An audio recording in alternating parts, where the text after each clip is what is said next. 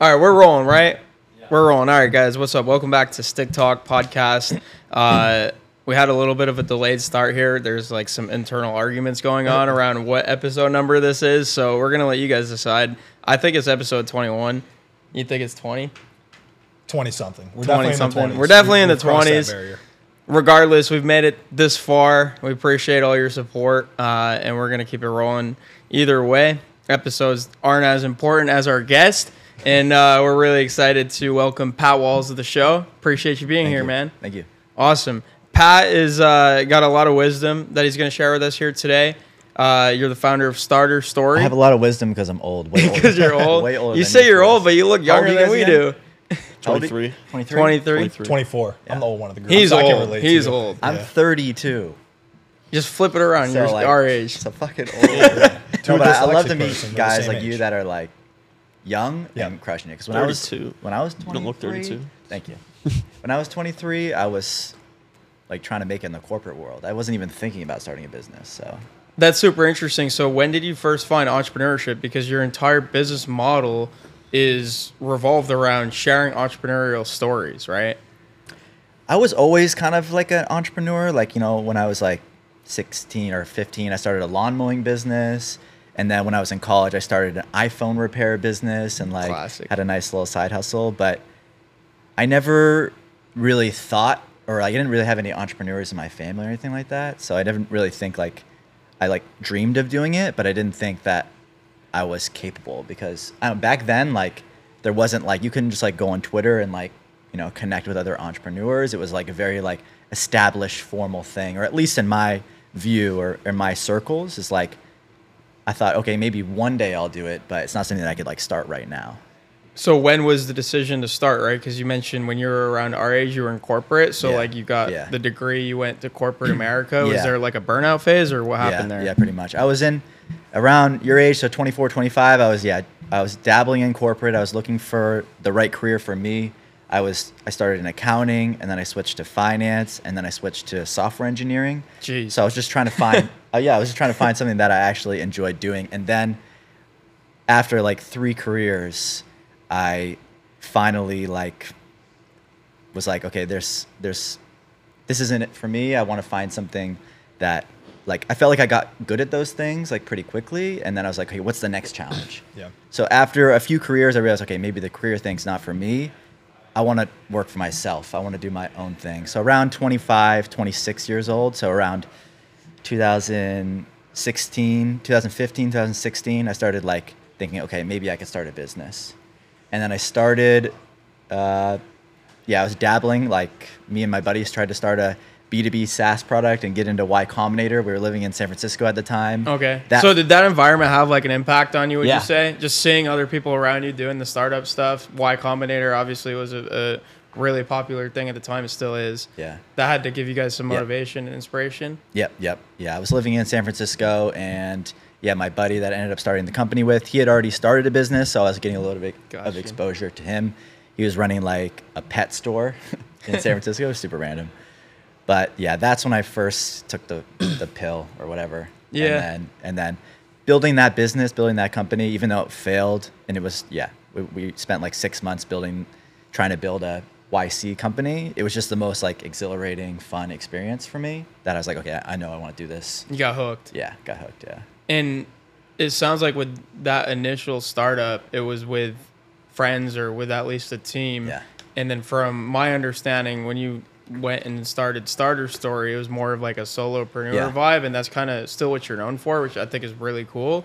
So maybe touch on like what that was like, or what the decision process was like to say I want to venture out on my own and, and try something without you know founders or yeah. a team. Yeah. Yeah, it's a couple things. I remember after I, when I was first started, I wanted that business to work so bad, and I felt like the people that I was working with, not necessarily they didn't because they were my friends and they didn't want it, but I felt like I wanted it more than they did. And when I when it ended up failing, I, I was the guy who was like in my room nights and weekends, like how we figure out how, how this is gonna Yeah. grow, how we're we gonna, but and then You were the one without the backup plan.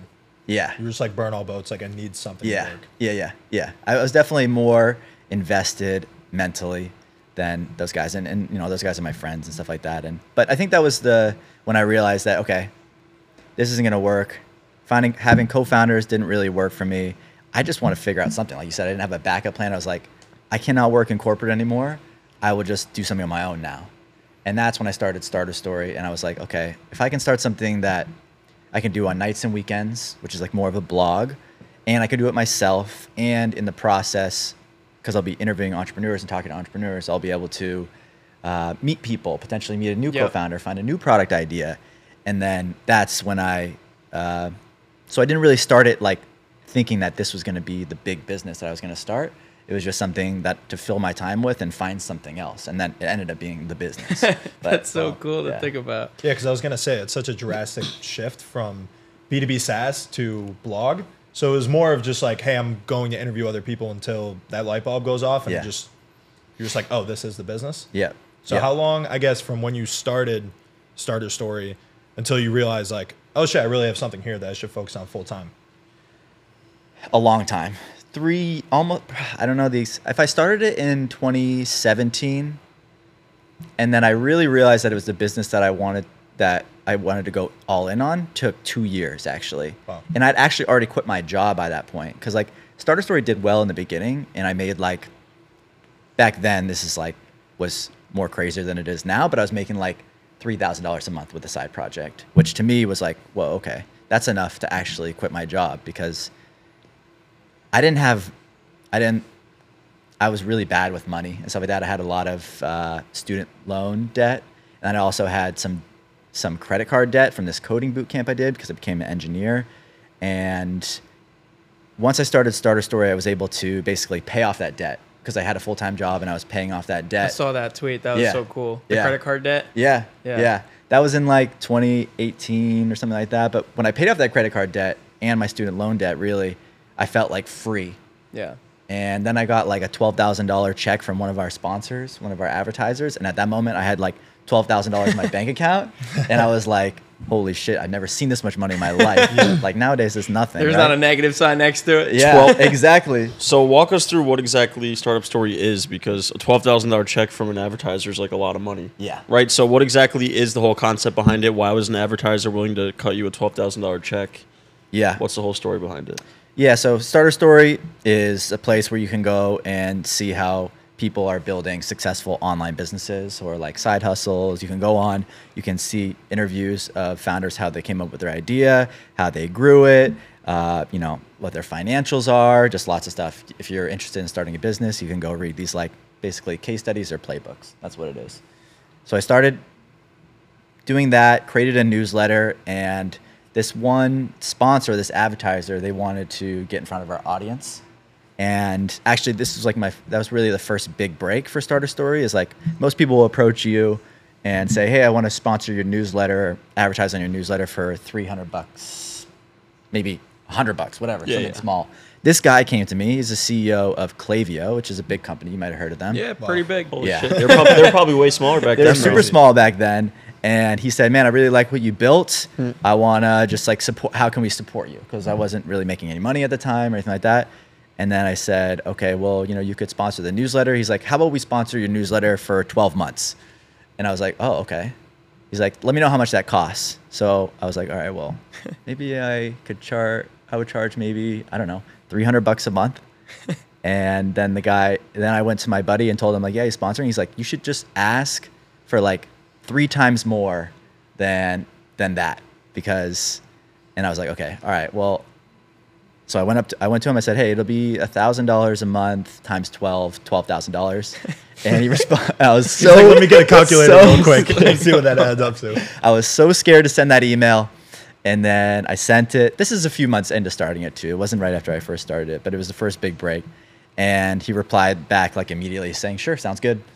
And then Did you have like an immediate like shit? I should ask for more. no, no, Okay. it felt like it felt so crazy at the time that I didn't even I didn't even think to uh, yeah, that was like that was nuts at the time because I was again like I told you I had negative money. Yeah. And um, so finally when I got the he asked me for like I don't know like some Chase login thing and like they wired it directly into my bank account which was just crazy and and I quit my job like a week later That's and awesome. moved to Thailand and said, okay, I'm going to build this. Uh, I have enough money to live to if I move home or move like as a digital nomad or something like that, and I never have to work corporate again, I'll figure it out how to do it. But that's the story of the twelve thousand dollar check. Wow. That's so cool, man. And like Starter Story is all interviews, right? Like it's it's all focused around other people's stories and journeys to success and even their failures along the way in entrepreneurship. Was there like an inspiration? Because Christian and I have a similar background, or at least a similar starter story, if you will, where in college we were interested in entrepreneurship, and so we didn't really know what business we wanted to start, so we figured let's just do a podcast, and that Yeah. actually became our business, in which we had no expectation for. And that sounds like how uh, Starter Story was started. So was there, and for us, the inspiration was like Tim Ferriss, Gary Vee. Like we just saw other people doing this style of interview that we also wanted to do. Was there some inspiration like that for you as well? Yeah, yeah. There's a website called Indie Hackers. Indie hackers. Yep, yep. I remember seeing that when I was starting that that YC company. I remember like it was like you know we got rejected from YC and all that stuff. I remember reading Indie Hackers and they just had like these cool stories of people that were making three thousand dollars a month, five thousand dollars a month, and I really liked. So I just was a huge fan of that website and knew the guy that started it, and um, so that was a big inspiration and what inspired me to to start the to start a website like it because I knew there was something there, and they got they had gotten acquired by Stripe as well. So my original idea was to do what they were doing, and essentially we copied them in the beginning to do what they were doing, but for my first like niche was e-commerce. So we started only interviewing e-commerce companies, DTC, that kind of thing. Um, so that was a big inspiration, and then people that inspired me. uh, I'm a huge fan of Pieter Levels. Don't know if you know him. Yeah. Levels IO. Yeah, Levels IO. On Twitter. Yep. I, I think I've seen. Yep, yep. He was like probably my biggest in terms of a person, not a business. Uh, he is my biggest inspiration. Uh, just the way that he was able to like build products by himself with no employees and live anywhere he wants. And yeah, that was a big inspiration. So that's That- always been your vibe, the digital nomad, the indie hacker, like solopreneur type gig, right? Um, which is super interesting. Yeah, I mean, I think i I've gone away more than that. I think I still have a lot of the values of that, like owning your own time, not taking VC money, that sort of stuff. But I, we have a team now, and I'm definitely more. I'm not a solopreneur. Gotcha. Uh, I have a team of about five people. Um, but I still have those values, I think, and I still think like it's amazing what people can do as a solopreneur. And a lot of our audience also is solopreneurs or people that want to start their own. You know, they're nine to fivers who want to start a uh, a business and quit their jobs, and a lot of that is being like solopreneur, or at least starting out as a Yeah. solopreneur.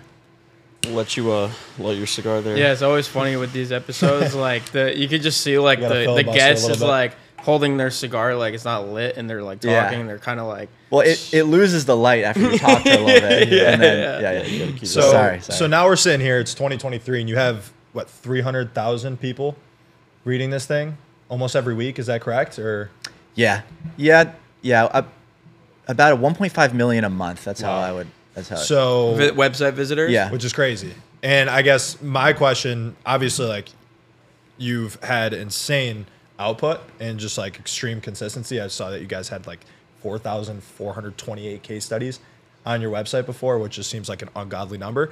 Um, when did it start clicking and like how did you guys start driving traffic to the page? Were you really good at SEO or like what was, I guess, what was like the the main traffic source for a Starter Story?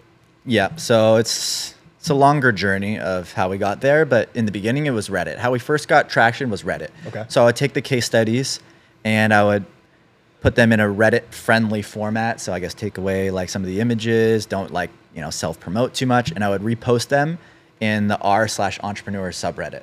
I don't know if you guys ever been on Yeah. on Reddit on that. That's a pre- decently popular subreddit, and then they would blow up on there, and that's how I got the initial traction. The initial like I don't know, 1,000, 10,000 email subscribers was Wow. through that, and that was in 2018. And But- what's what's a case study just for the audience? Is it like an actual case study for your business, or is that just kind of what the name you gave to the interviews you? Were Oh doing? yeah, yeah, yeah. It's a case study. It's an interview. Yeah, interview with an entrepreneur. So we'd post like, for example, a guy is running a uh, company selling bidets, and we would put like on the on the Reddit on the Reddit post I make ten thousand dollars a month selling bidets, and then it'd be an interview which would tell you exactly how he did it, how he came up with the idea, how he grew it, et cetera, et cetera. So it has a lot of value in it, Yeah. and the redditors love that. And then uh, it would like get a lot of upvotes on Reddit, and then some people would come to my website who are like the super fans, and then they would subscribe to the email list, and then become more longtime readers and come to the website.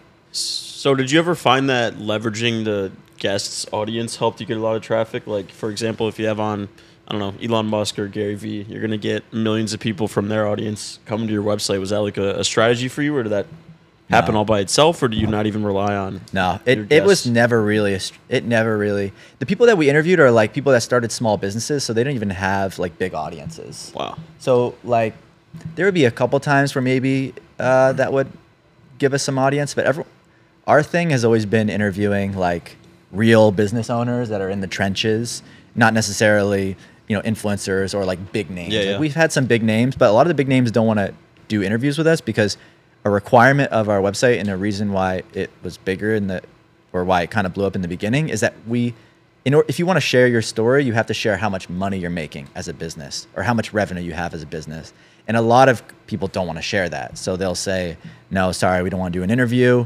or you know you know a lot of people just don't want to share just a lot of people won't do it so um, I a lot of, why why was that? Like, what was the idea there, or the mindset behind asking that question? And then, what's the qualification process as well? Like, how do you ensure to your viewers or website visitors, like this is real, or is it more of just like an honor system? Yeah, yeah. It's self-reported, so take everything with a grain of salt. Um, and what was the first question? Just like, what was the motive be- behind asking people Yeah, like how much yeah. you're making? Because I feel like some people like it's a sensitive question, Yeah, right? yeah. The motive. Well, when I first did it, we did a few interviews that had it and a few that didn't have it, and then I made a decision after like 12 interviews. Okay, I think we need to take a stand on this, and remove the old ones or ask them to add their revenue, and then only have people that are sharing their their revenue. And I think when you're starting something new, especially in a blog, a lot of bloggers have, oh, I can just start a blog about entrepreneurship. I'll start a blog about pets or whatever, cigars. You have to do something that makes you stand out or do something Yeah. different. And that was that was the goal with it is that um, if people come to this website, it's just not it's not just another blog. It has something unique or I don't know, ballsy about it. And then also like if you're gonna read a story about a small business, you know, it's not Gary Vee, it's not Elon Musk.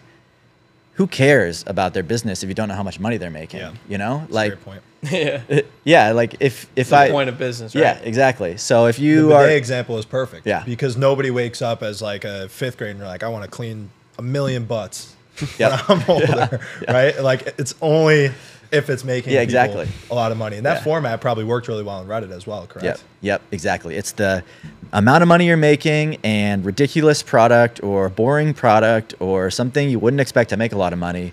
That that combination. That was the formula. yeah. Exactly. What? That's what. What we're some all other weird ones? Okay, my favorite one, and you asked me, uh, so I had to I had to prepare for it. But um, this guy sells chocolate molds of penises as pranks. Christian, what's the business name again? You remember? Adam and Eve. Christian's your number one affiliate. Go ahead. so it looks like big black dicks basically because it's chocolate. No white chocolate. no, they have white chocolate too. That's the Actually. small ones, the kisses. Can you get a caramel filling? Yo. this went off the rails infection, really quickly. All Uh, right, So- how much money does he make? he was making twenty five thousand dollars a month at the time. I think he makes like a million dollars a year now or something crazy, Wow. or maybe even more. I don't even. I don't When even you know. say a mold, it's called. Okay, I don't even. want- I know. Okay. it's I basically mean, looks like a good is the chocolate? I didn't try it. it's basically it looks like a dildo, but it's made of chocolate, and you send it as a prank to your friends. Gosh, you guys. It's called Dick at Your Door. I think there that was, was one the that, best one. I think I saw one that's like shit in a box where you could like ship real dog shit to your friends. Oh, I'm yes, like, yep, yo, yep. that's, That's so probably like pocket. illegal, no? I don't know. Real feces? I don't know. That- Something similar to that. Though. Yeah, I feel like the prank stuff does really well. yeah, prank stuff. Yeah, this other guy does like uh, greeting cards that never stop, that never shut up. So it does happy birthday. You know those cards that make Yeah. that sing happy birthday, but it never stops. and the only way you can stop it is by physically breaking it with a hammer, or like it like even survives underwater and shit. He's crushing it too. It's crazy, bro. I think the coolest takeaway from like what you do and all the stories that you've shared over the years is like there's unlimited ways to make money. Yeah, Right. yep. And Yep. one of the things that I really admire about like you and your business concept is it really puts, I feel like, the art of asking questions at the forefront because that's really what produces like these stories and and the intrigue from the audience. And so like we have a podcast too, and I feel like as podcasters, the number one thing you're thinking about throughout the episode is like what what's a good question to ask. And so maybe talk to us about some of like your favorite questions to ask entrepreneurs or business owners that have led to some of these really cool stories or reactions, Yeah. if you will. I mean, we really have a formula for what we ask because every business is essentially the same at the core of it is, you know, you have an idea, you have a background, you have some sort of story, you have an idea, you have to turn that idea into a product, then you have to figure out how to grow that product or that grow that that business. And then you also, you know, can go over like operations of the business, also like advice you have for other founders. So a lot of our structure is the same. Um, but then the answers are always different. And we do a lot of follow ups. Um, once someone submits their interview, it's not as simple as we just post it on the website. We go through it and we ask for follow up. So if they mention something, we will say, okay, can you talk more about that? And we're all we're always about like, can you get into the specifics of things? Because our you know we have that case study format.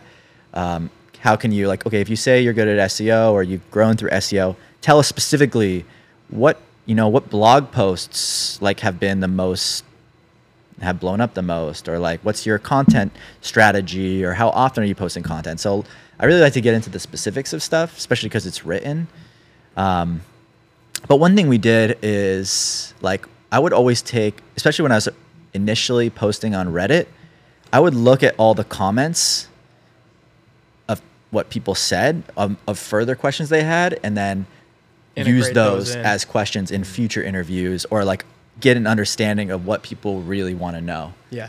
Um, so Like essentially. yeah, yeah, crowdsource questions and that that's how I've done it. But I'm I don't really have a good answer for how to find good questions because it's not really on the fly. We're not doing podcasts. We're doing written stuff. It's so all preset. It's all formulaic, it sounds like. yeah, yeah, And yeah. the number one goal is to get granular with the detail and not like big lofty ideas. Yeah. It sounds like. Yep. And that's why it does so well is because people can go in and get a very clear understanding of what this business Yeah. does, how much it makes, how they did it, Yeah. what Yeah. works, what didn't. So, what do you think the main reason the, a reader comes onto your site is? It for entertainment, like it's the morning newspaper that they read, or you know the thing that they start their day with? Is it to learn how to start a specific business? Is it to get inspired? Like, what do you think is the main attraction for a reader to come onto the site and, and kind of learn about these stories? I think a lot of people go, well, our, our audience is like the nine to fiver, the guy who or girl who um, wants to wants to do their own thing, wants to create their own idea, but they don't have. Um, they're looking for the idea, so a lot of it serves as I think a lot of it serves as inspiration. Yeah, So like you can get inspired, like oh, like you said, like this, you know, bidet is making ten thousand. You can make ten thousand dollars a month with bidets or chocolate dicks or whatever. So uh, I like to see. I, I think a lot of people go on for inspiration, and then also because it again has that. Yeah. To see the number, the the revenue number, to get that to get, and we try to go as as deep as possible in um, metrics of the business, profit, cost of acquisition, all that all that sort of stuff. So, So have you ever had a have you ever interviewed a business owner that started their business from reading your your site? yeah, yeah. There's a lot of people. I get a lot of people who DM me and say like, "Oh, I read your Reddit interviews back in the day," or like, "You inspired me to start a business." Yeah, I get that all the time. That's awesome.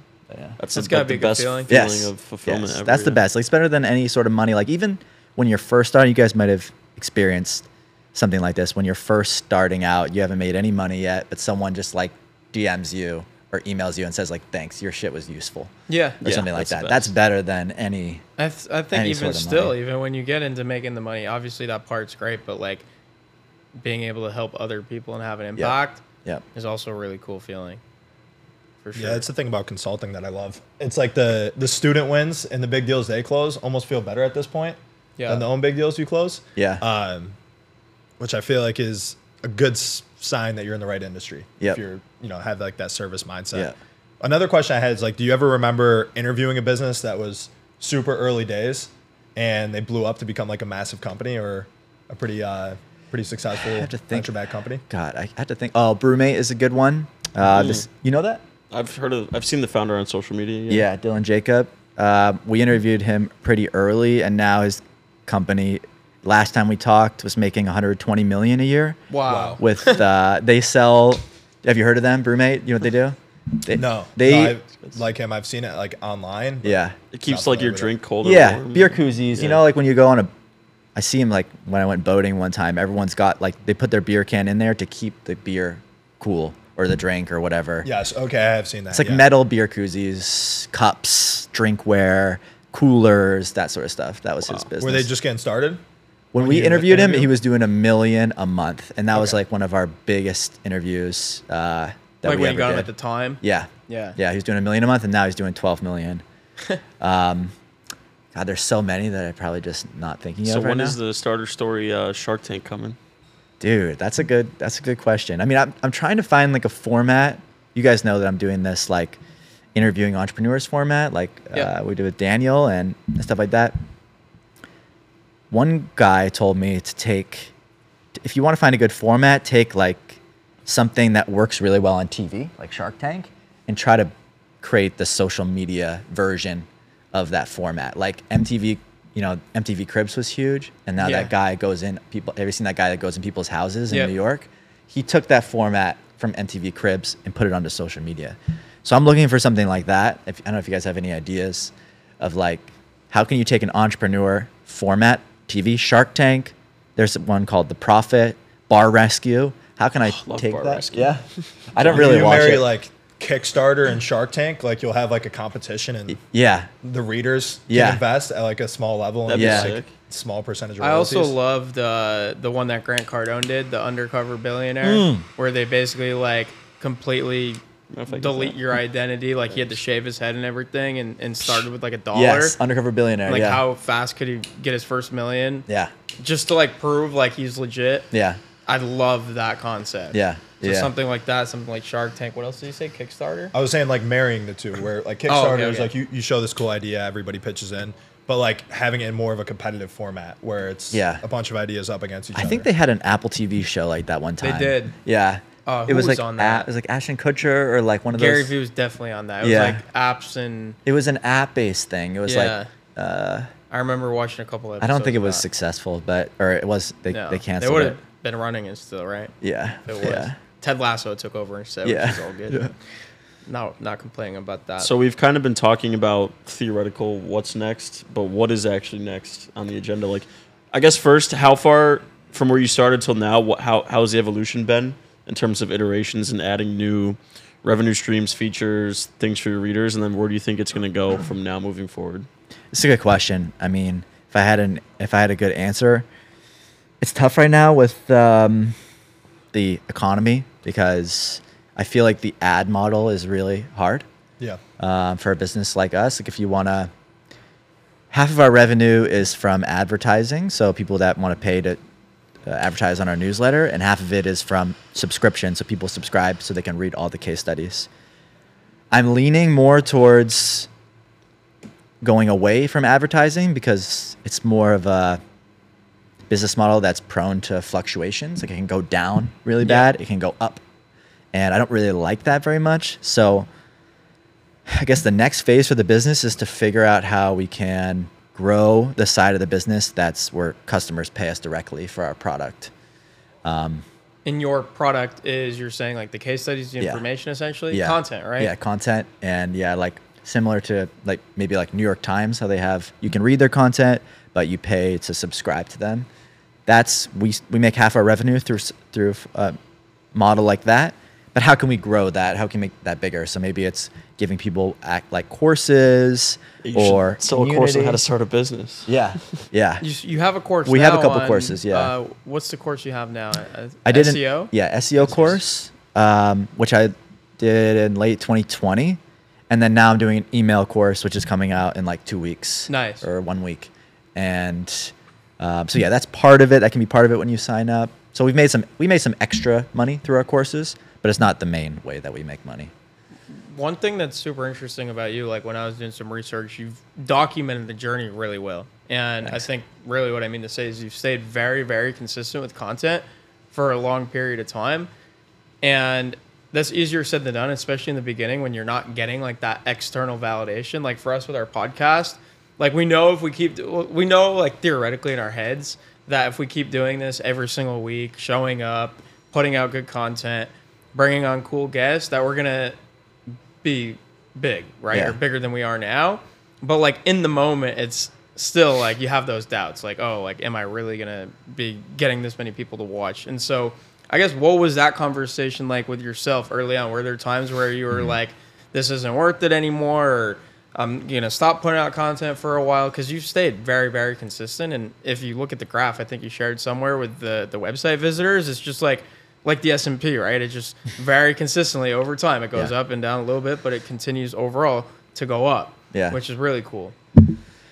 Yeah, I mean, if I were to say like in hindsight, it's 2020 like that. But as I, I didn't really finish my story or I, I got off track. But I didn't realize that Starter Story was the business that I was wanted to build and hmm. t- for two years.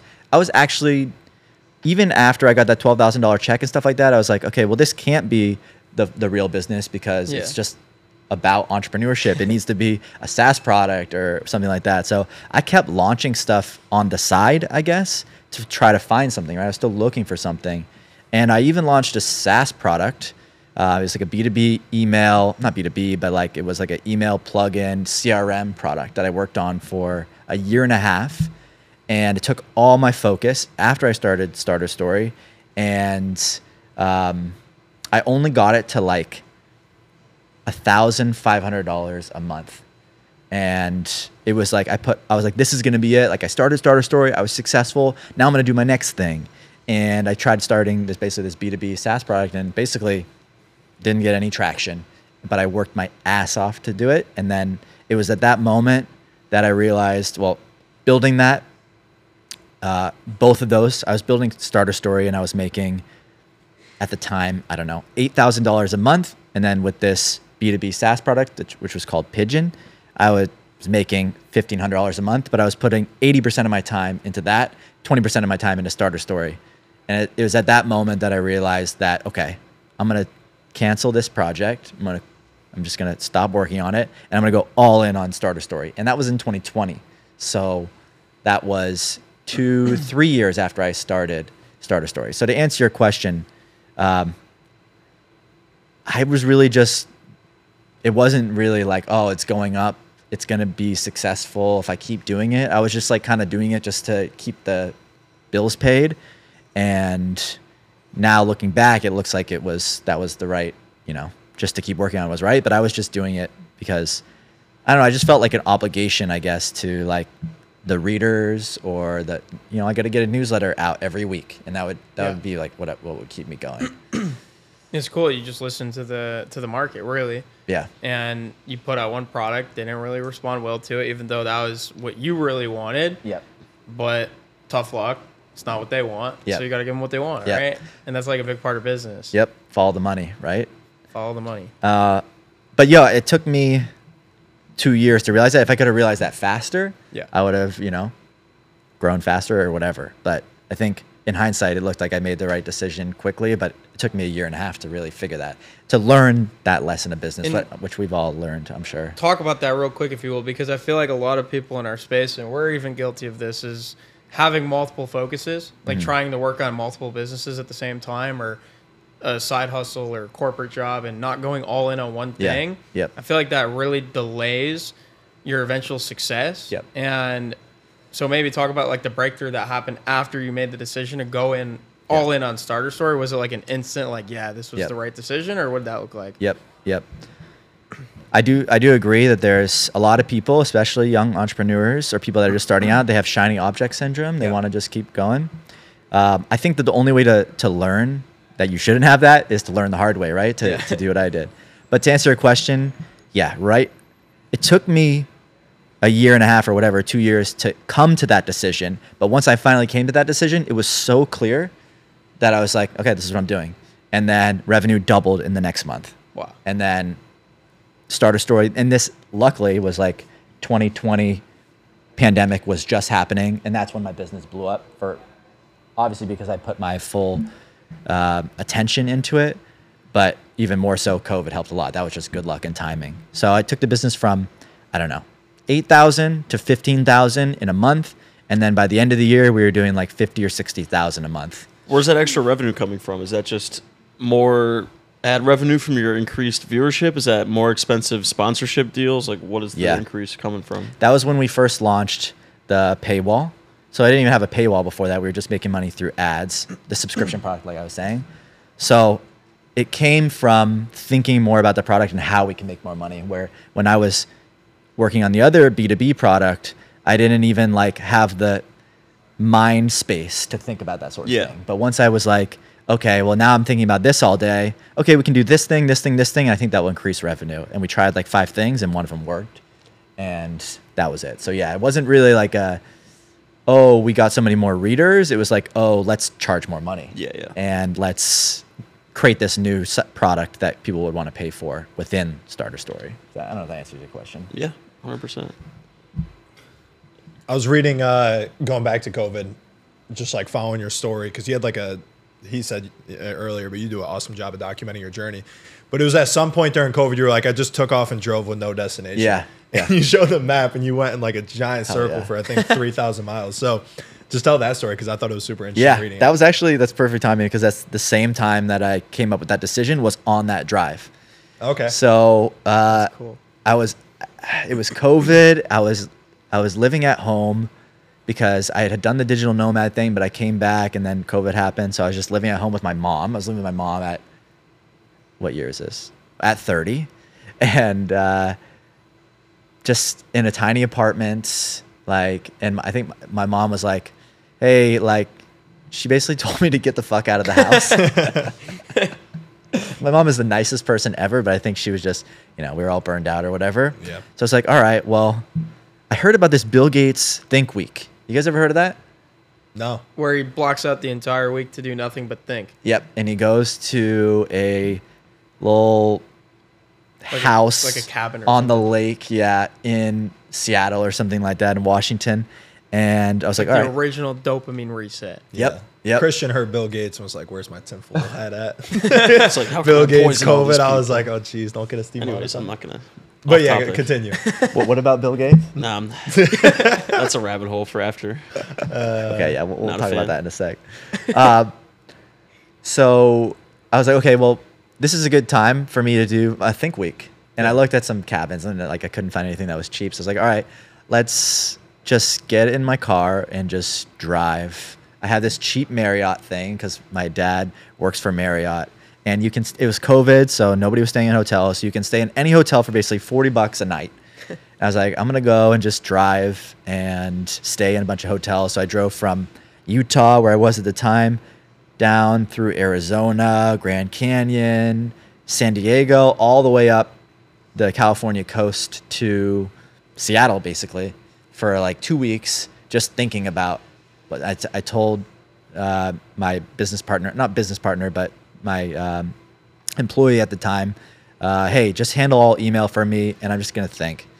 And yeah, I just got in the car, and just the driving was the best part because I wasn't couldn't use my phone, and I just thought, and that's when I came to the decision to cancel that project. That was the B2B SaaS project, and go all in on Starter Story. That's my favorite saying. Thinking is working. Yeah. Right. Because you're. I feel like people feel guilty when they're not directly at their laptop doing some form of work. But if you're just taking a walk, working out, playing basketball, playing tennis, golfing, just thinking about Yeah. work, that's probably the highest ROI form of work you can do. Right. Because you're taking yourself out of the business and thinking about what can I do overall to grow it. Right. Yep. Yep. Which I think is impossible to do if you're constantly in the weeds. Yep. And I really think you do need like more than a day. Yeah. Because I remember on the first day I was still like lizard brain, like neurotic, like I got to get back to work. I feel guilty. I'm just thinking about these these low level weeds in the weeds problems and then the second day and the third day and by the time I got to the fourth day I was thinking bigger. I was able to take a step back, right? So I need to do another think week. And are you on your phone? Are you cranking music on the drive, or like what's uh like what are you actually doing here? yeah, it was just at first, you know, I was like, yeah, I got to listen to audiobooks. I listened to an audiobook and like try to keep my Trying to my- stay productive. Yeah, right? You gotta exactly. feel like you're doing something. Exactly. And then eventually, yeah, I just went to music and maybe even no music and a lot of just sitting around. And it wasn't even just driving, but just going and like seeing places. And, um, but yeah, it was a lot of silence. So what? I mean, what was the rest of your trip like? I, I've the way you're describing it, you're just driving to a hotel, sitting in your room like a Aaron Rodgers darkness retreat, getting up, getting back in your car. Like, what were some of the most memorable experiences you had? Like, I don't know, Golden Gate Bridge, L.A., Seattle. Like, what Yeah. were some cool experiences you had on that trip? What's cool is I got to see friends along the way because I have friends in different cities and I lived in San Francisco and LA. I had a lot of friends in LA and San Diego and all that. So I got to like see people along the way, which is nice, see old friends and that sort of thing. Um, I got to see, yeah, see all the, see some new places and see some old places. But a lot of it was just like driving and I was just going very fast. I wasn't really staying anywhere. I would just drive and then stay the night somewhere and then drive again. So I really didn't like hang out anywhere unless I was seeing someone, which was, I think that was good. I think the driving was the part where I did all the thinking. Um, so much driving. yeah. Because I was just doing a big loop. I was like, all right, well, I'm going all the way here. Like, I'm going to have to get back. And, you know, I was just thinking about when am I going to get back? So I was just, yeah, just what a lot type of of driving. car were you driving at the time? It was a Chevy. Uh, gosh, it's like a like the CRV of Chevys. I think it's an Equinox? Equinox. Yeah, Yep. Gotcha. Yeah, That's yeah. Just It- it's my trying- mom's car. Just trying to figure out if you know Greta Thunberg or you were driving a Raptor around town. just pop out through the window. what about Uh, Greta Thunberg? Just like if you were driving a Raptor for that. Oh, like a like for a no truck. reason. Yeah, yeah. No, no. I mean, it's a gas guzzler. So yeah. Uh, That's cool, man. I feel like there's a lot of, uh, especially nowadays, um, a lot of advocacy for like that dopamine reset and like really just going out and detaching from social media and just all the noise. Because that's all it is, right? Like you pick up your phone, you're just bombarded with text messages, news alerts, uh, social media, post notifications, just creating like clients reaching out to Yeah, yeah. team members reaching out, and it's it's a lot for like a person to handle. yeah.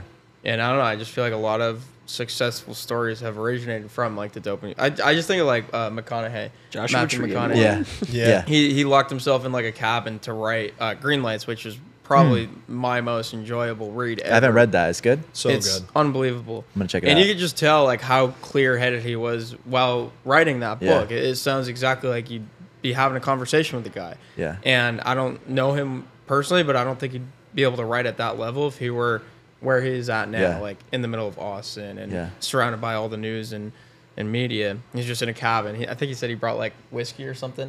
So Yeah. a little bit like whiskey and cigars or something. Whiskey and like a steak or something like that. Yeah. A few steaks. and like his old That's journal. awesome. I want to do that. Actually, talk about that. Go- or do you have- I was just gonna say, if you're an audiobook guy, highly recommend that. Yeah? because he does. I love Audible, audiobook. yeah, that's how it- got the best voice. I haven't been reading a lot voice. lately though. I need to get back on my game. I, these guys probably judge me for it, but I just don't read.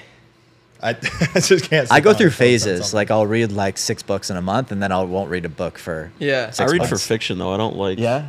Well, interesting stuff like the book that inspired Goodfellas. I read crazy good book, Really? way better than the movie. What's it called? Um, Wise Guy. It's a fiction book that inspired. No, it's a true story Oh. actually, but it's about Henry Hill, and then the book inspired the movie about Henry Hill, so it's all from a true story. you but one of those book was better than movie type guys. in, mo- in most cases, in most movie? cases, yeah, for sure. cool. Well, Goodfellas is a great movie. I was so gonna it's like say, a high that's- standard that's of tough. above. I read Wise Guy, and then I saw the movie, and I was like, meh. I think it was just I because I, thought knew Goodfellas exactly was what was going to okay. happen. Okay. Read the Yeah. book. I'm not a big like uh, Read the book. mafia. Mafia, yeah. Monster Oh, movie. I am. I was gonna say it's like it's either you are or you're. It's like, Yeah. uh, there's diehards and then there's. Yeah, yeah, kinda- no. Well, the Have you book seen all the just is- Godfathers? I've seen the first one. No, I'm not a first big one's mafia so guy. good. I know. I, I I really should sit down and give it a full chance. The Godfather. Oh, I've watched it, Classic. but Third one, you're not missing out on too much. Second, Yeah. Second one I was thought was better than the first. To be yeah, honest. Yeah. I love movies. I haven't been watching as much lately. Do you guys watch any of the Academy Award stuff? Nope. No, no. Banshees of Inisherin. Oh, I want to watch that. Need I to watch that. If great you like, if you like Great mafia, you'll probably like that too. Yeah. Have you seen In. Bruges, the Colin Farrell movie? Same director as that. I haven't seen any of the new movies in a minute. We we went to like the Marvel ones, the recent ones, which were terrible.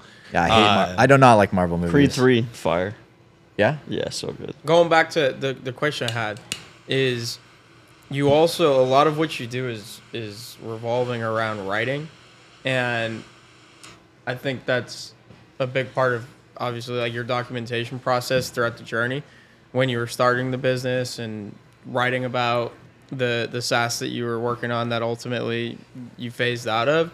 So like talk about writing because uh, we have a friend uh, Dickie Bush who's built his entire business around the concept of getting people to write online. Yeah. And I think in a way you guys are very very similar because I read Starter Story and it, it's very organized. It's very there's formulaic, and it's all about writing. And I just feel like writing is a really uh, under underestimated skill set for entrepreneurs. Yep. And so maybe talk about that Yep. for a minute. Yep. No.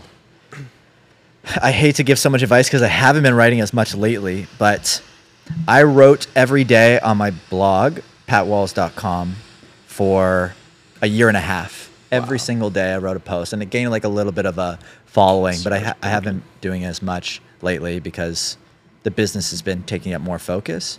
But yeah, I'm a big believer that writing is writing is thinking, is what they say. Um, I do a lot of writing, even just for business. Like if you want to just, what we, you ever heard of Amazon's writing culture? Yeah. So every, at Amazon, Jeff Bezos is like a big. He said no powerpoints.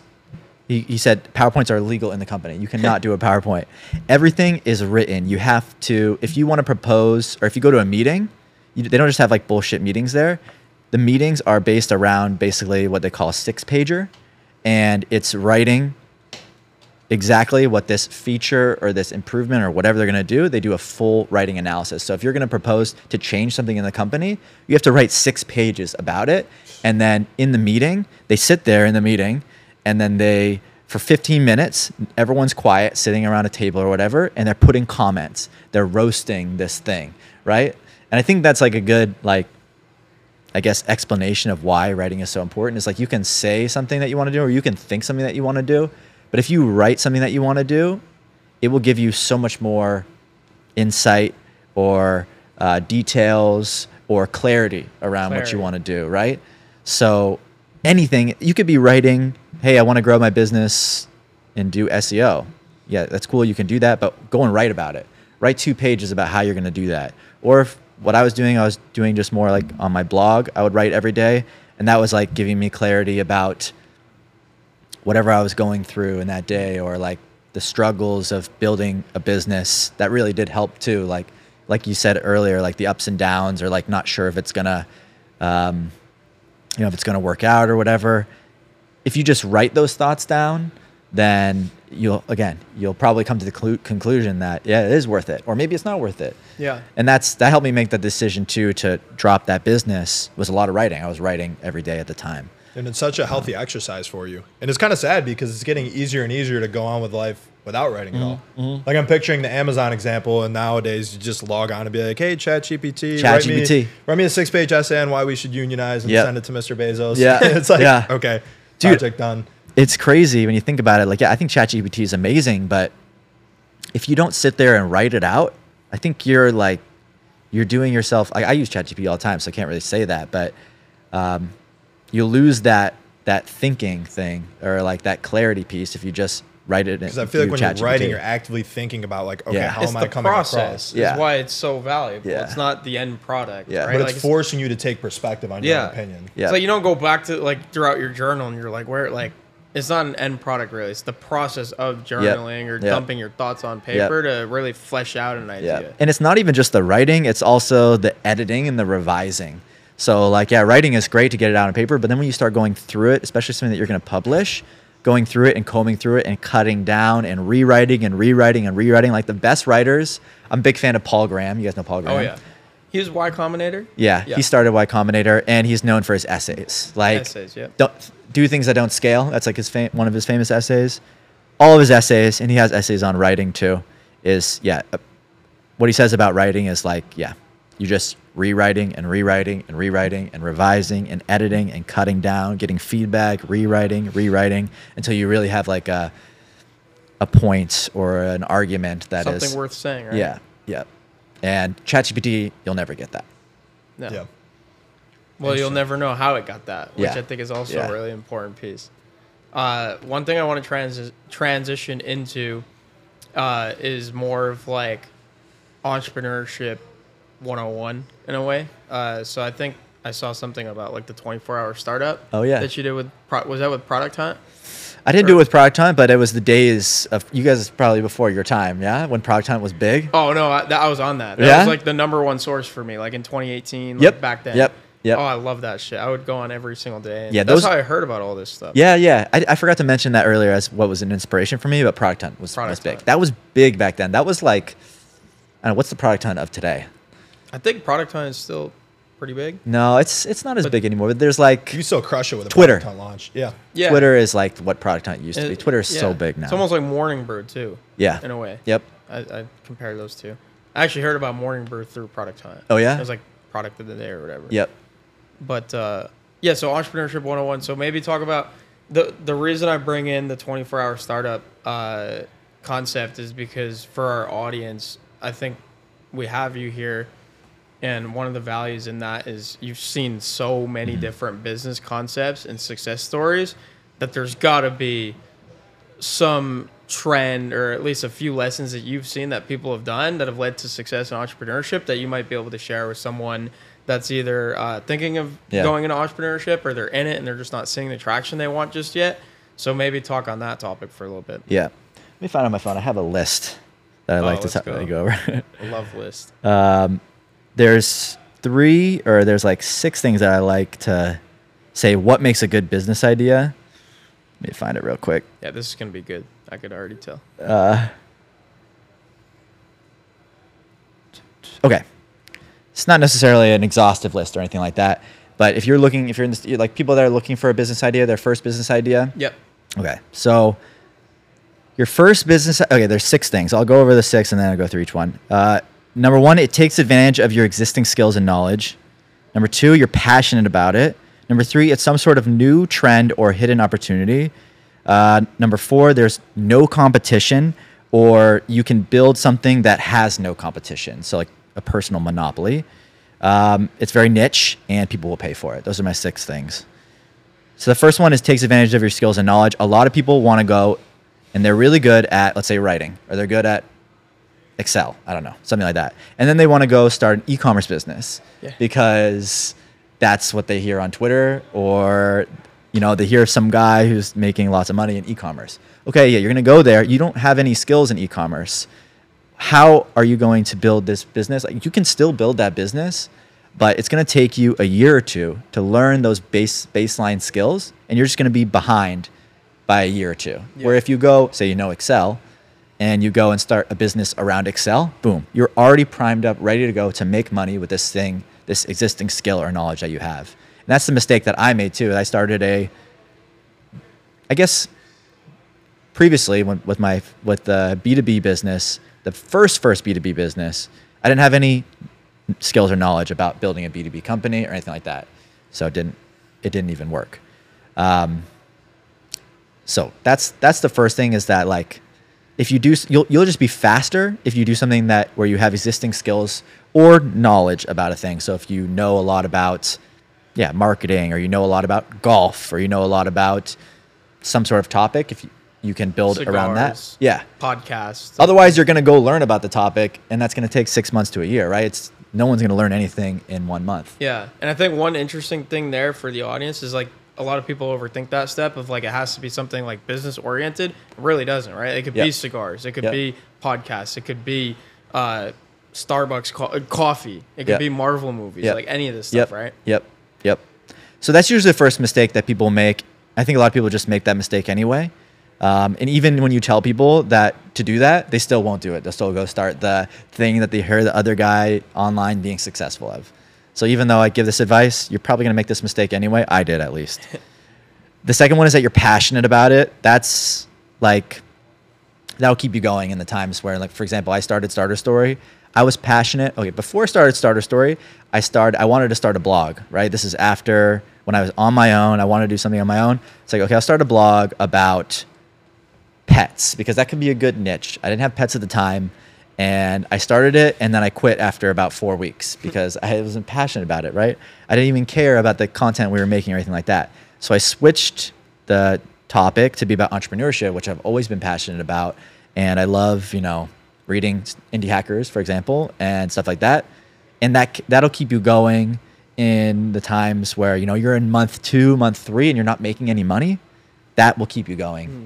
So it's like really just doing something that prevents you from not quitting.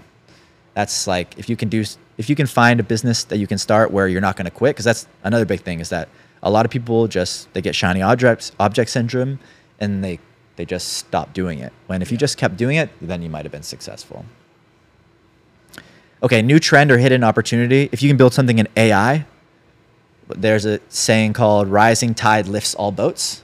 So even if you have a shitty product that doesn't even work, you're still going to probably be successful in AI right now because or at least be able to raise some money. yeah, Yeah. yep, exactly because um, there's no competition because it's so new and there's a lot of people that are just wanting to just get your thing. If you create something that's not in a new trend, let's say you create I don't know, a DTC e-commerce business on something that's traditional, um, there's not going to be like new people. You're competing with these more established people that have been in the game for five, ten years.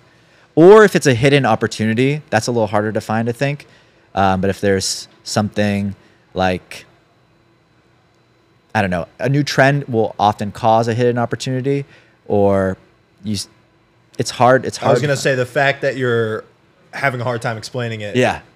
shows exactly Case what it is, point. right? It's Yeah. not it's not supposed to be easy. Exactly. So if you know, like that goes back to the knowledge thing. If you know of this little weird thing at your job where there's no good software that does it, or there's no good hmm. content around this thing, if you can do it, that's a hidden opportunity. You only know it because you're in this weird niche position where you work at a cigar lounge and there's not good cigar lounge software. I don't know, something like that. Yeah. That's a hidden opportunity. I feel like people think that opportunity has to be very macro when it could Yeah. be very, very targeted towards one thing, like how to, I don't know, a lighter refiller Yep. device, like something as specific as that could Yep. crush way more than the next, you know, Nike or yep. Rolex or something like Yeah. that. Yeah. Yep. And that's that's goes to my next point is that it's niche. Something that's niche, obviously people that's a mistake that I made in the beginning and a lot of people will make is like uh, they're worried that there's only 10 people that will buy their thing when that's a good sign that there's only like 10 people that you could think of that would buy your thing because um, there will always be more people that want to buy it. You're just not thinking big enough about the whole world, right? Yeah. You can sell something uh, in, you know, to 10 people in Tampa. It means you can sell something to 10 people in Miami and whatever. So that's one. I really like the no competition one. Um, that's, that's my third or fourth, fourth or fifth point is like, have you ever read Zero to One, Peter Yeah, Thiel? Peter Thiel. Yeah. Love that book. Yep. It's all about monopolies and why monopolies are the best businesses you can start because you have no competition and competition is for losers. That's the other thing he says. Um, if you can find something, and that's a little bit, I think, is there another website like Starter Story? No. There's not another website that has 4,000 case studies about how to build a business. So when we write our copy or our offer or whatever, I'm not saying we're the most successful business in the world, but we can we're not competing with anyone. There's no there's no one else who's going to I mean there are competitors and stuff like that, but we can position our product in a way that's um, there's no one else like us, right? And that can if you can I think personal monopoly also goes to like or no competition is like authors and people that start like movements like Dickie Bush is a good example. Like um, there's no other Dickie Bush. There's no other James Clear. There's no other I don't know, Russell Cold Brunson. email wizard. Col- right, exactly. There's no competition. So brand is is um, is a way to establish if you, you yourself, and that's something that I need to get better at, is like using yourself as part of the product because no one can compete with you. yeah.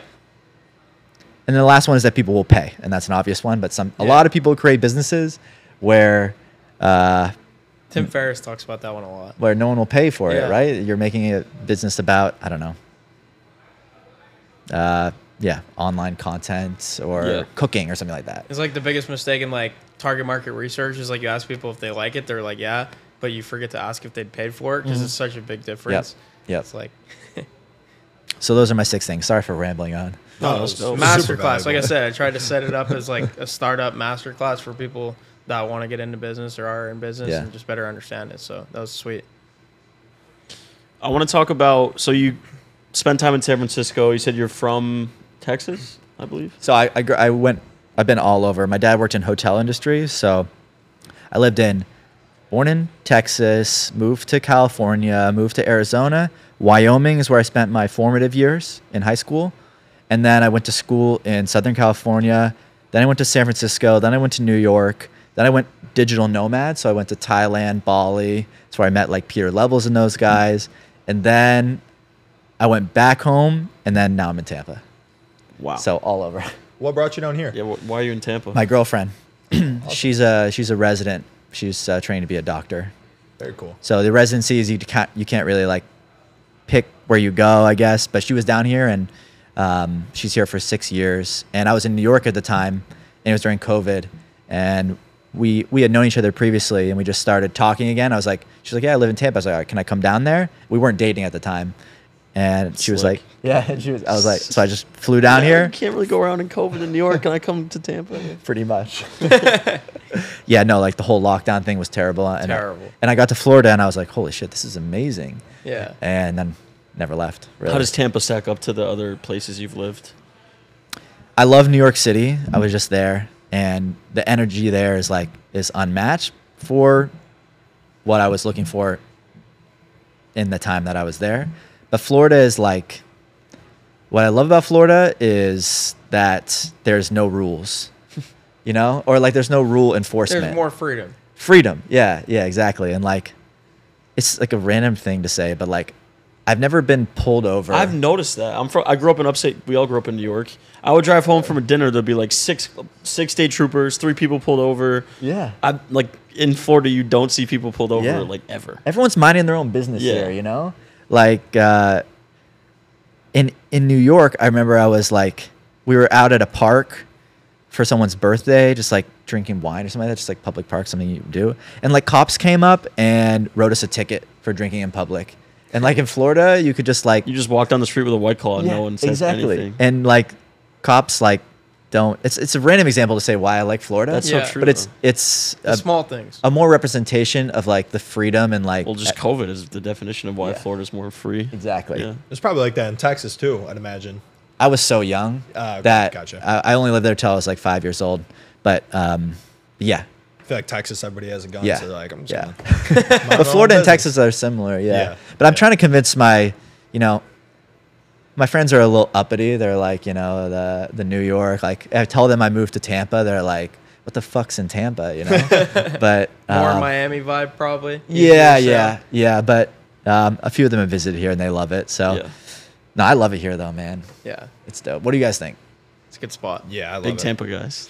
The weather, obviously, coming from New York was a Yes. big factor for us. Also, taxes Yeah. was a giant factor as well. Um, but yeah, just in general, the vibe in Tampa specifically, it's just very clean. It's very safe. It's Mm-hmm. growing a lot, which is nice. Like I, I- at this point in my life, I don't want to be in a city that's like stagnant or on its way out. Like it's Yeah. cool to be living in a place where Yeah. there's a restaurant opening down the street, like Yeah. pretty much every week. Yeah. you know where where we're. It's at, cool to be a part of something that's growing Yeah. and be early on something that's you know is going to be. Because people big. are like, "What's in Tampa?" And you're Yeah. like, "Wait till you see." Yeah, it. And It's like cool to show people Yeah. because they're I- always shocked. And it's so easy to network with like the the people who Yeah. actually own and like run things Mm-hmm. around here. Like it's super accessible. Less of a hierarchy almost. yeah, Mm-hmm. yeah. Or it's just like easier to kind of like see the path where you could kind of like move up the social ladder here. yeah, yeah, Yeah. I like to be early on things, just generally speaking. Yeah. Like, Yeah. To be early on trends and like I, I pride myself on Yeah, being same. like, yeah. You remember uh, remember those Roshe runs?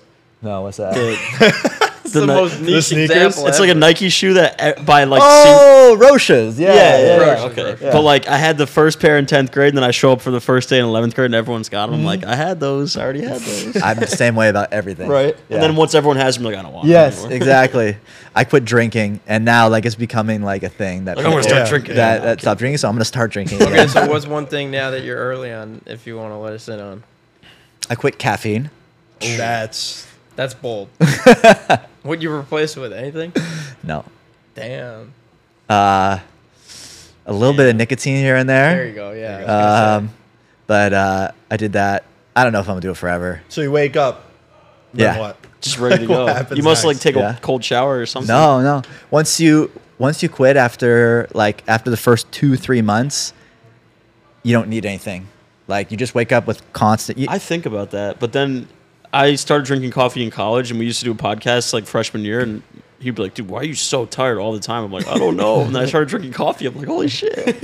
so I know what I would go back to if I stopped, and I'm like, "I'm good." I yeah, don't know. yeah. It's not for everyone. Also, just like the act of going to a coffee shop. Yeah. Something about like, okay, like this symbolizes like I'm gonna go there, I'm gonna relax. Yeah, yeah. And when I come back, Stop, bro. You're gonna get him back. Sometimes No, I don't even want. I, the I still like coffee shops. Yeah. Sometimes Yeah. I don't I even tea. want the coffee. I want the act of going to a coffee shop. Exactly. like, I Because you're like, I know coffee. like I'm gonna take this time in the morning, but when I get back, that's when I start work.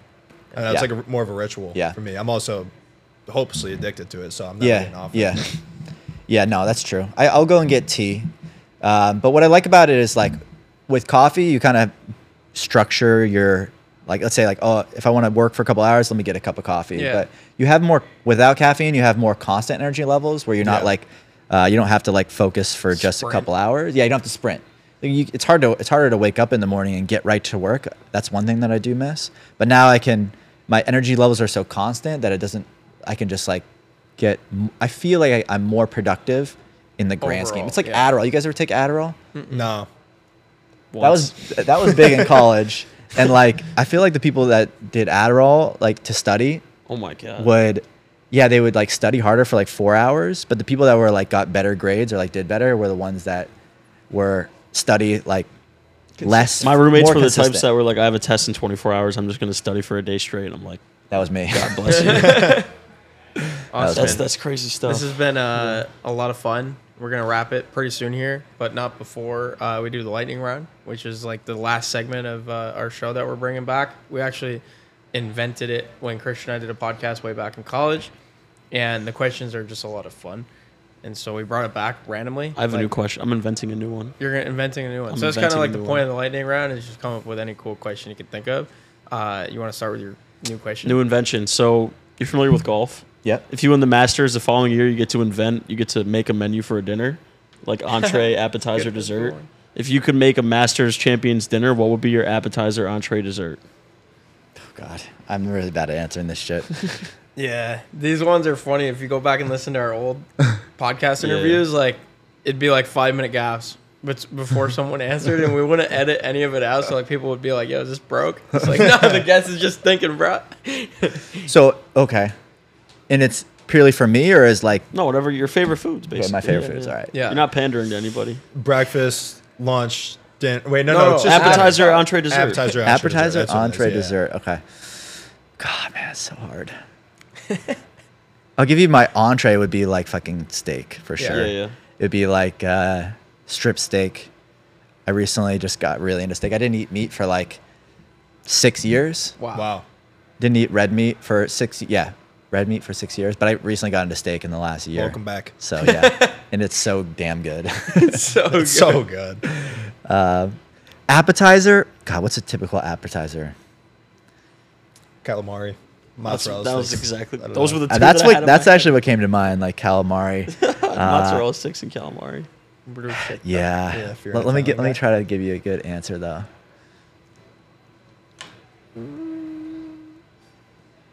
Uh, appetizer's a tough one. I don't know. okay random one miso soup Mm, Okay. Nice. Warming up the, uh, Yeah. stomach for the steak. Okay. Yeah, yeah. it's really random. Miso soup, then steak. uh, I'm also just like the fat guy who's like chicken wings. They count as an appetizer. Yeah. True. Yeah. That's actually a Mozzarella really good sticks one. are a great appetizer. Mod sticks. Yeah. Gotta um, have a favorite. Now the dessert. most important favorite dessert, of course. Yeah, I'm a big cookie guy. So chocolate chip cookie, like salted on top. Oh, ice it. cream, No, just No? cookie. Okay. Yeah, I'll, I'll take some ice cream on it. But like a little cookie sandwich. Mm. oh, I love that. Yeah, yeah, yeah. yeah. I'm, I've been trying to not eat so much sugar though lately. That's another thing. that you I've are been kinda- very. yeah. I, ba- I barely eat sugar. I haven't Dude, it eaten feels- a lot of sugar. In a How do you while. feel? Way better. Yeah. And, and the only bad thing about it is because is like when you do want to enjoy like a little bit of dessert. Like it was my birthday not too long ago, and I had a bunch of dessert, and I was like, oh, I feel like Yo, happy shit. birthday, man. This was weeks ago. but at this point, it's like when this actually releases is like two months ago. But thank you, appreciate it. Yeah. No, it, I feel, I think sugar is really addictive. And like if you feel like once you you have every meal, you feel like you got to have sweet after it. After. Yeah. I think it's okay to have some sugar here and there for your birthday or whatever. It's not you're not gonna get re-addicted to it. Yeah. But I've been avoiding it. I've been it's been helping with energy levels and like weight loss and stuff like that. But I'm old. You guys the thing is, you guys don't have to worry about any of this shit. there's- Once you turn 30, then like it gets harder to sleep, it gets harder to get energy. So I don't know. I've noticed hangovers getting worse. So yeah, I'm like, hangovers, right. That's Yep. But you guys don't have to worry about that shit for a long time. Yeah. Yep. Uh, next question we like to ask is if, and this is actually one of the questions I forgot to ask is like dream guest, but it's baked into this one is if you could have that master's dinner, I guess, just putting you back into this scenario with three other people, who would you pick? Three people? Anyone. Three people though. Dead or alive? Dead or alive? Yeah. Oh shit. Kanye? Let's go. I love that Uh, answer. I love that answer. And I have a story about how I met Kanye too. Whoa. Um, I love hip hop, so that that comes to mind immediately.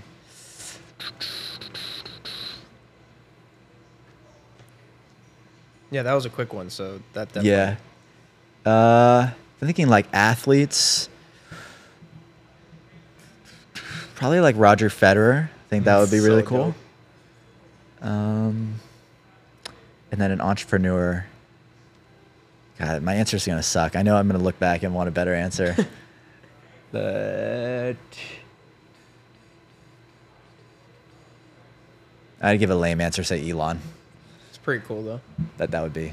Pretty cool. But how did you meet Kanye? Or did So- you say you met Kanye? Yeah, okay. I I uh, I have a buddy who worked for Kanye before his whole loss of clarity in the last month or year or whatever, and uh, so he's just doing like production for Kanye, basically just helping him. And he used to have a ranch in Wyoming. I used Yeah. to live in Wyoming.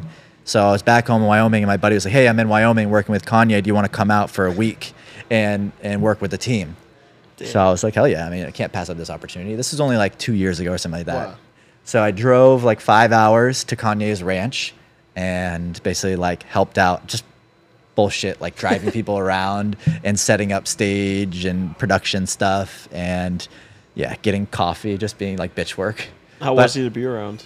he was so he was yeah super intense. Um, he's shorter than you think. So like when i was standing next to him he's like shorter than me so it was really weird. Um, but yeah he's he at the time he had like a team of like 100 people so he was managing like a whole team of 100 people and basically like in front of me like he all these people are joining his team and he saw me and he like didn't know who I was. So he went to my buddy. He's like, Hey, I'm Kanye. And like we shook hands and I was like, Yeah, I'm a big fan, etc. And then he immediately turns to my buddy and he's like, I don't want you adding any new people to my team for unless I get my explicit r- approval.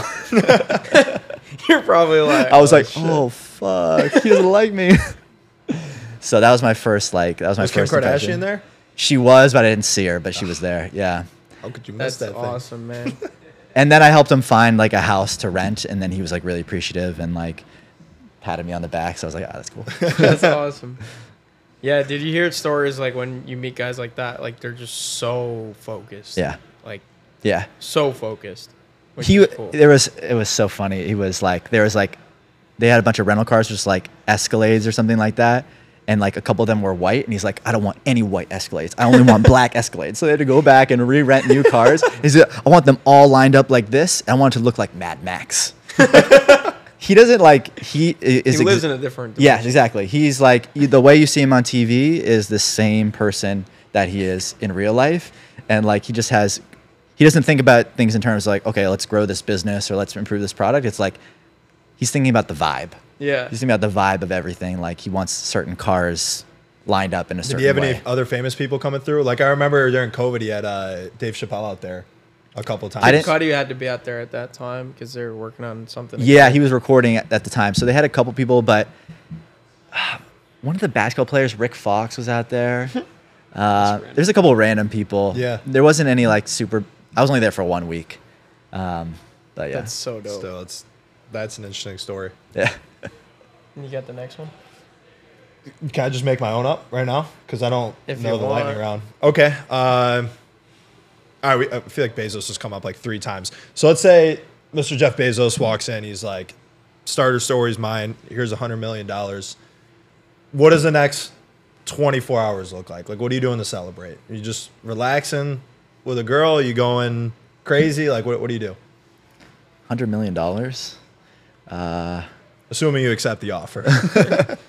Yeah, probably drink again. yeah. he's, he's having an espresso martini. So he's going back into drinking Yeah. coffee. I'd get a private jet, pick up all my all my friends, uh, and then yeah, just go fucking rage. Yeah. That's what I would do. Uh, He's like, I'm done optimizing Yeah. for all this. yep. yeah. Imagine. That's awesome, man. Well, Well, that's really it. So Sorry uh, for rambling the- on. No, This no, was that was great, man. dope. We could sit here all night and talk, but uh, the last question really is: Where can our first off, thank you for being on the show and sharing everything that you shared today. It was super insightful, and I had a good time. I know these guys had I had a good time as too. well. Oh, Thank you. I was And- super nervous when I started, and then just- Yeah. Yeah, Dude, as soon as Scott's in. like, you guys are good, it's always just like, uh, Yeah. all right. We're it's rolling. way better to do it in person. Yeah. I I can't stand doing podcasts over Zoom. Yeah, it's it's too much going on. Yeah. you get a notification come up on your Yeah. screen, you can't really focus. Yeah. But uh, for our audience out there, I'm sure uh, they're now fans of, of you now if they weren't already. And so, where can they find you, follow you, and just continue to uh, watch your journey unfold? Yeah, I'm, I'm big on Twitter, so you can just search Pat Walls should come up on Google and Twitter, and then uh, yeah, starter story you can Google that too, and yeah, that's pretty much it. And there's a lot of entrepreneurs in the audience as well. So if they have what they think is qualified as a starter story, where can they go to submit that or tell you Yeah. more about it? Yep, you can go to our website starterstory.com slash share. Yeah, we'd love to share your story, and yeah, um, you can do that, and yeah. Awesome, man. Awesome, man. Thanks so much for coming on the show, bro. Cool, man. Appreciate it, bro. Appreciate That was awesome. bump.